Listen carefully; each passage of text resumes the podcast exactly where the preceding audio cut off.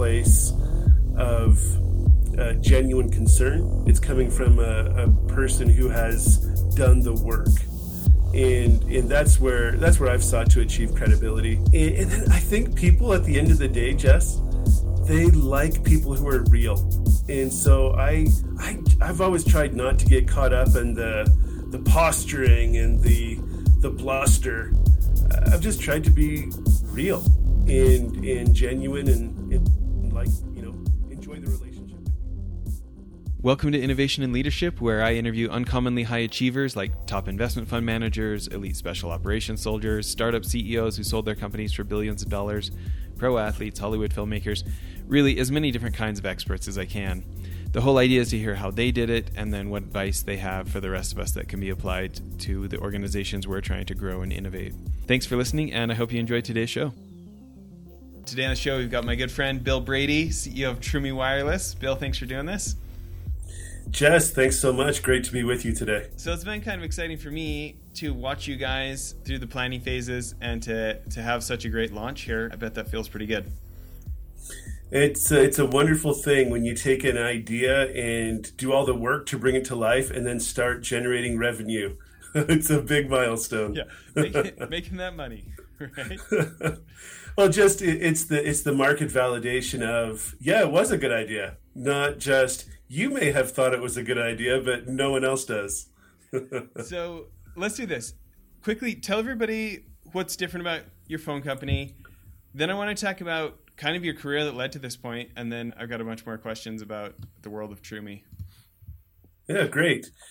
So we set out to create a new phone system for kids. And kind of the genesis on this for me goes back a long way frankly, lo- long before I was a parent myself, when I was a student in university, and even back then, almost 25 years ago, was concerned about the effect of technology on the way we communicate. And think about that, Jess. Going back that long, it was just email. Like we didn't have smartphones yet, and we didn't have social media, and you know all everything that is a challenge now in, in so many ways but I had I I wrote a, a paper all the way back then walking through these concerns. And of course that all accelerated when smartphones came out and then you know the advent of social media has changed everything about the way we communicate. And then as i watched this and as i became a dad it became really clear that the challenges we have uh, as adults are dramatically accelerated for kids where kids don't know they don't have the the the the brain development to have discipline to have perception to to understand what's real and not real to weed through the the garbage and focus on things that will be helpful to them. So in our existing market you've got kind of two ends of the spectrum when you look at providing technology to kids on one end of the spectrum, it's it's the Wild West. You know, I could buy my kid a twelve hundred dollar iPhone and make everything available to them, and that's not the way to go. You know, and and so many families are realizing that now, so they're, they're looking for other solutions. Well, on the other end of the spectrum, there are some some solutions that take the approach of, hey, let's lock everything down so a kid can do talk and text only. And I don't think that's the solution either because a a kid has to learn how to use technology. They're going to need to learn how to use it as adults. And b for a solution to, to truly be helpful for a child it's got to have flexibility. They've got to be able to use it for school. They've got to be able to enjoy healthy hobbies. And they've got to learn and grow and progress. So that's what we've done is we've built an operating system that essentially creates the phone that grows with your child. You know, introduce a younger child to a phone with very limited technology, talk and text, but then introduce email and introduce a safe web browser and pick from our suite of uh, of apps that have been curated and vetted for safety and give kids the tools they need to actually enjoy the device and to be effective in school and their hobbies and enjoy life not don't give them something they're going to outgrow in six months and be frustrated. So that, that's really how it all started. Well, I, I remember when you were first talking to me about it, and I was pretty excited because we we're up against the same thing. I got four kids, you know, and like when when some other offerings in the space came out originally, we were really excited because for us, like you know, with with child rescue, we unfortunately probably know too many stories about how kids are targeted through their phones, online, stuff like this, right, by predators and and just you know pornography addictions that start in very young kids and just all sorts of things that are super unfortunate because of all the benefits of technology. So we're like in this all or nothing factory and then all of a sudden these other options show up. We're like oh this is going to be so great. And then once we looked at them we're like yeah but that doesn't that doesn't do enough. Like just and then the other problem is quite frankly like the phone itself didn't look good. And half of what kids half of what kids care about is how what's my social standing? Because does my phone look like a ugly brick or does it or does it look you know iphone-esque right? Yeah. And, and that sounds so dumb but then i remember being like in the ninth grade and like i wanted doc martens because those were cool. And i didn't want i didn't want like the $19 ripoffs that my mom wanted from the mall. I wanted a hundred bucks and get real doc martens. And like it was a big deal to me in the ninth grade or something, you know? Jess, I received a pair of the knockoff Doc Martens, and I didn't wear them. I'll, I'll, put it that way. I know exactly what you're talking about, and and whether that's right or wrong, that's reality, right? You know, kids kids do care, and kids are merciless to each other, and they do make fun of each other for stupid things, for things that shouldn't matter, for things that us as adults you know we can again we have the judgment to say hey that doesn't really matter but so so in that vein that was another one of the things we set out to do was to to provide kids with a device that they'll be excited to use. So we're using samsung devices. You know our first two devices that we've launched with the galaxy a12 which just came out in north america in april and it has a 16 megapixel camera and it's it's beautiful a six and a half inch screen and uh, and we're selling that for under two hundred dollars. And uh, and then also the the A32, which and this is mind blowing. It has a 48 megapixel camera on a Samsung device, and they're just they're beautiful. Kids will be excited to use them, and they won't get made fun of. Well, I think I think the other things too is, and it, it's interesting how like we all I feel like we I've been preached to at least during my career I mean, with your marketing strategy background, i am sure you've heard similar things, but like, you know, that you need to be like, I feel like I've heard the virtues of first mover, first mover advantage extolled constantly my life. And then whenever I actually hear somebody who's done real research on it, they're like, yeah, no, actually, pioneers come back with arrows in their back. Like it's the fast followers, you know, like like MySpace is not MySpace is not the winner of the social media game. You know what I mean? Like it's the per it's that it's like that Jack Trout book positioning. It's like the first one to genuinely get in the customer mind in like the the ideal way is the one that wins. But that's not usually the first one to the market. And like it's interesting because again, my wife and I are quite excited about some of the offer, other offerings, but it's like, you know, you look at the even on iPhone, like the the making your iPhone kid safe, like unfortunately, kids know more about hacking those than the parents. You know what I mean? Yeah. And if your kid's yeah. determined and he has any kind of like crafty friends in junior high, like, you know, unfortunately, it, it seems like those parental controls are not as parental as you as you'd like, right? Uh, so this is this is mind blowing. I've learned from kids while I've been working on this venture. I've talked to hundreds of kids, and I've learned that in every high school there are kids who get paid to unlock other kids' phones. Show up to school, give the hacker your phone and a hundred bucks, and at the end of the day, you can do whatever you want. Like that's real. this happens, and so and that and that's generally true of the native controls, and that's why we had to take a, a different approach than than what's out there. Yeah. Well, let's go back a bit career wise.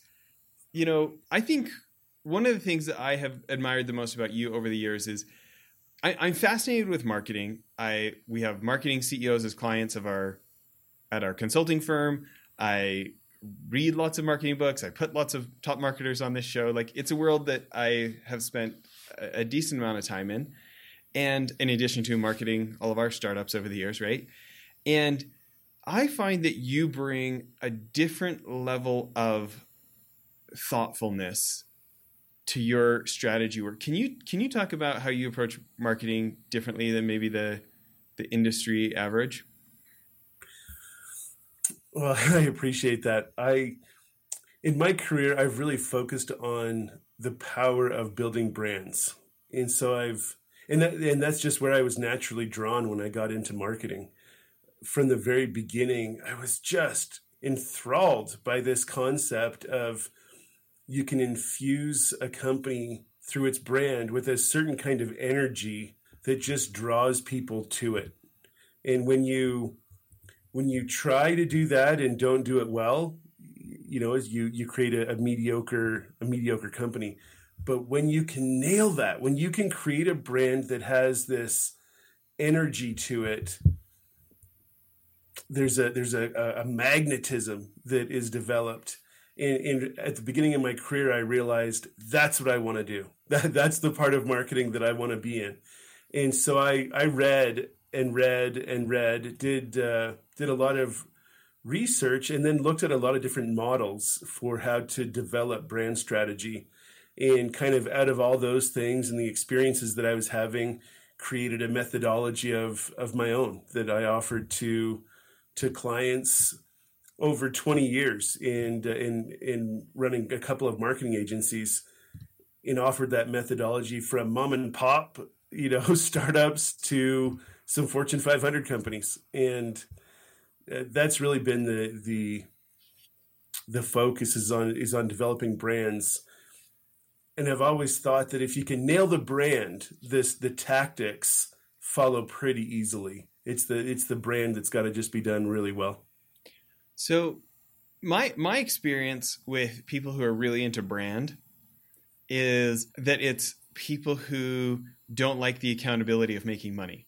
Okay, this is my this is my they're like they want to do something they want to do something creative. They want to build a relationship with the customer.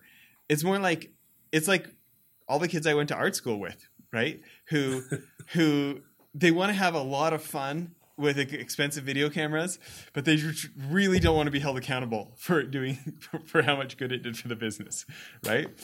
And and yet when you talk, I hear this different aspect of it. I hear like what what Warren Buffett says about like the reason he loves owning Coca-Cola the brand is because people will he says my one of my favorite things about them is that somebody will cross the street and pay 5 cents more for cola because it had our sticker on it, right? Or he's like, uh, he calls it a durable competitive advantage when you've created. He calls it franchise value. Okay, and he says like he owned shares of Disney for years and years and years, right? And he says if you're a parent at Walmart and you're looking at the mo- you're looking at two kids movies and one's fifteen ninety nine and one of them's seventeen ninety nine, and you'll pick the seventeen ninety nine one because it's got a Disney sticker on it. That's what I want to own and and so there is an aspect of brand of brand marketing that that is like that is durable that is genuinely profitable and it's not just i want to have fun and not be held accountable. Can you can you weigh in on my cynicism there? Well, i've seen it. I know what you're talking about. But people who have that approach don't really understand what a brand is. You know a, a brand is a relationship between a consumer and a company but at the end of the day, that's measured by dollars, period. And if if if it doesn't cause someone to buy or to pay more or to be a repeat customer or to share it, it's not truly a brand. You know, a, a brand if it, if it's less than that is really just a good looking logo or oh that's a that's a fun tagline. But if it doesn't come with the emotion, if it doesn't create the emotion that causes that long-term loyalty and relationship it's that's not really a brand. Well and i think i think also one of the reasons that i have continually reached out to you for marketing advice and that i've enjoyed all our conversations over the years is for you i i sense this like holistic thinking. Like look at Troomi right? You are working on brand. You are you are creating that like emotional feeling about the logo that is magnetic for parents. But I see what you do, and and it's not just something from the graphic design department, right? Like it's genuinely baked in. Like the fact that you, the fact that your plans start at fourteen bucks, right? Like that is one thing. I remember when, when we were first getting phones for our oldest kid, and you're like, you know, like how, how much is the minimum plan? You're like, I don't know. If, like, I just want to be able to call my kid and tell her to come home from dinner from her friend's house down the block. I don't know if we, I don't know if, we, if she needs a phone that bad. You know what I mean? Right? Like, that is a structural differentiation. Starting that cheap, and and then again, this like that you weren't just I don't know. You weren't just putting lipstick on a pig. You're not just putting wallpaper on the same structure and calling it new and improved. Like the fact that the parent genuinely chooses the apps off phone. I, am probably not explaining that correctly, but I remember when you explained to me like the the like really full control that the parent has, but that ability to scale it up, that it's not locked at everything or locked at basically nothing.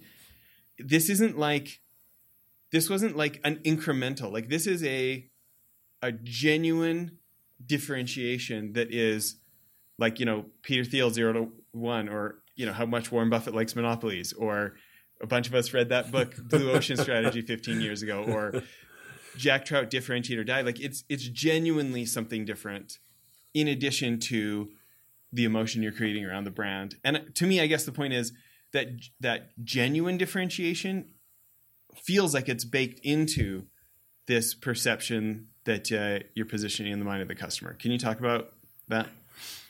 Yeah. So good brands have got to have research behind them. So that's that's one of the that's one of the things we spend a lot of time on. You know, I had a little bit of experience in the space, but on top of that, did some very extensive research that started, you know, just with with you know personal conversations I was having with people, but then evolved into a national research study conducted by a third party firm to really test all of the assumptions that I had to to say, hey, I, I think that there's a correlation between X and Y. Is that true or not? I think that parents have A, B, and C as their priorities. Are those things really true? And anyway, we we invested a significant amount of time and resources into to doing this research study to test everything. And there were some assumptions I had that were completely off and I loved that. That's great. That's why you do the research, and uh, and there were some assumptions that were spot on. Do you, and do you remember any that were off? Yes, a couple of key ones. So I had always assumed that there was a big correlation between conservatism or religiosity and a parent's desire to provide their kids with a safe cell phone experience. That correlation does not exist. The the challenges that kids face with cell phones, everything from content issues with pornography to the stress and the anxiety and the depression of social media, that transcends every political background, every religious tradition. You know, in the research, the the the desire for a solution was just as strong with atheists as it was with people who go to church every Sunday. So when I say it transcends uh, every background, literally, there was no correlation toward religiosity. So th- those were a couple things where my assumptions were tested. Isn't it interesting how convinced of our own ideas we can be, though, and that it takes a bit of humility. It takes a bit of humility to learn stuff that we're sure is wrong. It, it, absolutely. And I've actually been reading a, a lot about that recently. It, you introduced me to, to an author some time ago that has become uh, all my reading, Ryan Holiday and all his work on stoicism. And, and that's, that's one of the principles right there, isn't it? You know, it's having the, the humility necessary to say, Hey, I want the truth. I don't want the story that conforms to my belief. Can can I ask about this? I know I'm interrupting. You think of I think about whether at EKR or, or in your previous world of of running agencies, advertising agencies, marketing firms, creative. You know, somebody like you know when you get hired by Netflix or you get hired by Google and these you know amazing clients that, that you have advised in your in your can you talk about the balance beam of like between humility and confidence and overconfidence and how, like how you navigate that when you're like showing up to Netflix to tell them how to run their business you're, you're like you're telling the people at Google how to how to be good at business can you help me out with with your approach there you know, for me personally, and, and this may be a personal thing, I don't have the answer. I don't have the answer on how everyone should do that. For me personally, I've just focused on being genuine and pouring passion and preparation into the work I'm doing. I'm never the smartest guy in the room, ever. But I try to be the most prepared so that if I if I do come with a solution, a suggestion, a correction or a criticism, people can tell, hey, this is coming from a place of uh, genuine concern. It's coming from a, a person who has done the work. And and that's where that's where I've sought to achieve credibility. And, and then I think people at the end of the day, Jess, they like people who are real. And so I I I've always tried not to get caught up in the the posturing and the the bluster. I've just tried to be real and and genuine and, and like you know enjoy the relationship with people. So I want to talk about this because I think it is something that that plagues the business community in in the finance world. There's a lot of like it's uh, like junior high, like oh I've done a bigger deal than you have, my or my my shoes are more expensive than your shoes or something, right? In the in the startup world, it's like I've raised more than you have, or I've got a fancier investor than you have. You know, like there's there's constant comparison in being a human, right? And especially with startups, there's such uncertainty, and yet investors in the market are looking for reliability and stability, right? but you can't guarantee that. And so there's such temptations to like create this cardboard cutout version of ourselves that we wish everyone believed. Any any tips for some of us who do get caught up in the posturing of of things we can tell ourselves or or things to help us become more real instead of on display? I would encourage people not to get caught up in the the culture of it all. There's a there's a certain there's a certain culture, and I'm thinking specifically of the startup world. Okay. There are people that love the culture of the startup world, the comparison, the posturing, eh, eh, as much or more than they love their ventures themselves. I, I don't know. I, I've just that's never been attractive to me. You know, so I, I don't spend any of my time or energy trying to build this this reputation. I want everyone to know my name. I, I just I just don't get caught up in it. I I I want people to know my product and whether or not they know my name, I, I really don't care. Yeah. Bill, you're not going to be able to give us very good advice because I come by that very naturally, and I have to fight that about myself, and I have to read Holiday, Ryan Holiday books to overcome it. See, this is the problem of being a good person. You don't have good advice for me. Okay. You're like, I don't know, I'm good. okay, but if you could just have a lot of a few more faults, you'd be a better advisor. I've got plenty. I'll, we'll get my wife on next time. Yeah, she yeah, can, she'll be helpful. She can provide a, a, very well-rounded list. Yeah, good. I think okay, but I, let's talk about this for one more minute. There is an aspect of putting your best foot forward too, right? Like there's there's puffing ourselves up, there's exaggerating, there's there's all the ways that it gets unhealthy.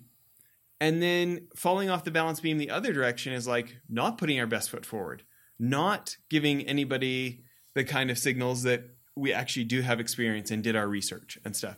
When you think about walking that line, I, I call it like in the special ops world, they call it being the, the quiet professional.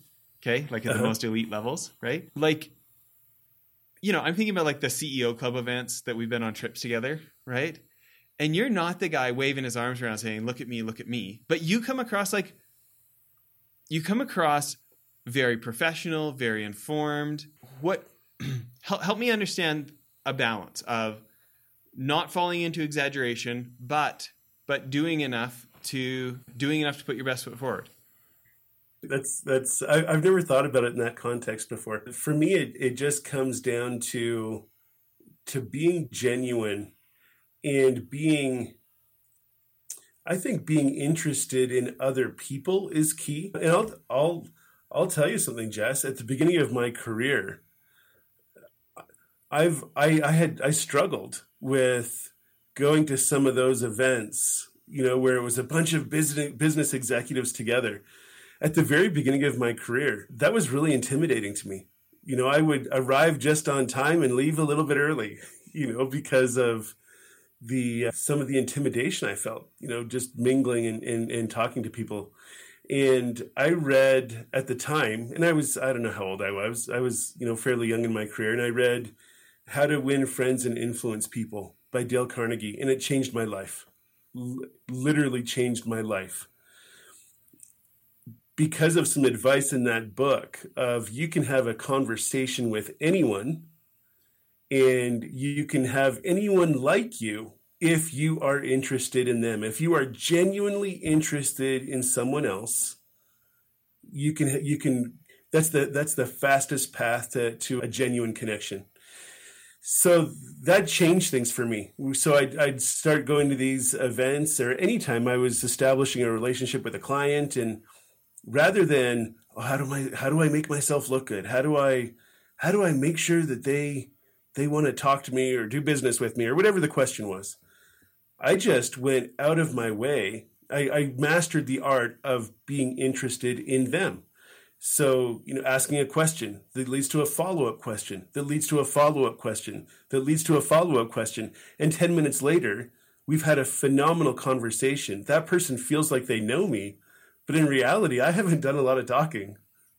And uh, so for me, that was key. And I think became really a big driver of my personality. And then I let my experience and the you know the thoughts, insights, observations that I have about someone's work or business, whatever we're, we're dealing with. I mean that just then comes through naturally. And and when you get when you can get all of the posturing stuff out of the way, you can actually develop a friendship. And uh, uh, that's been my approach. Yeah. It's funny how much I feel like we've all been we've all heard this over and over.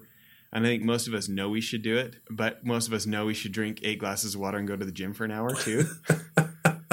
right? And it's not knowing that you should that matters, it's doing it enough times that it becomes a habit that matters.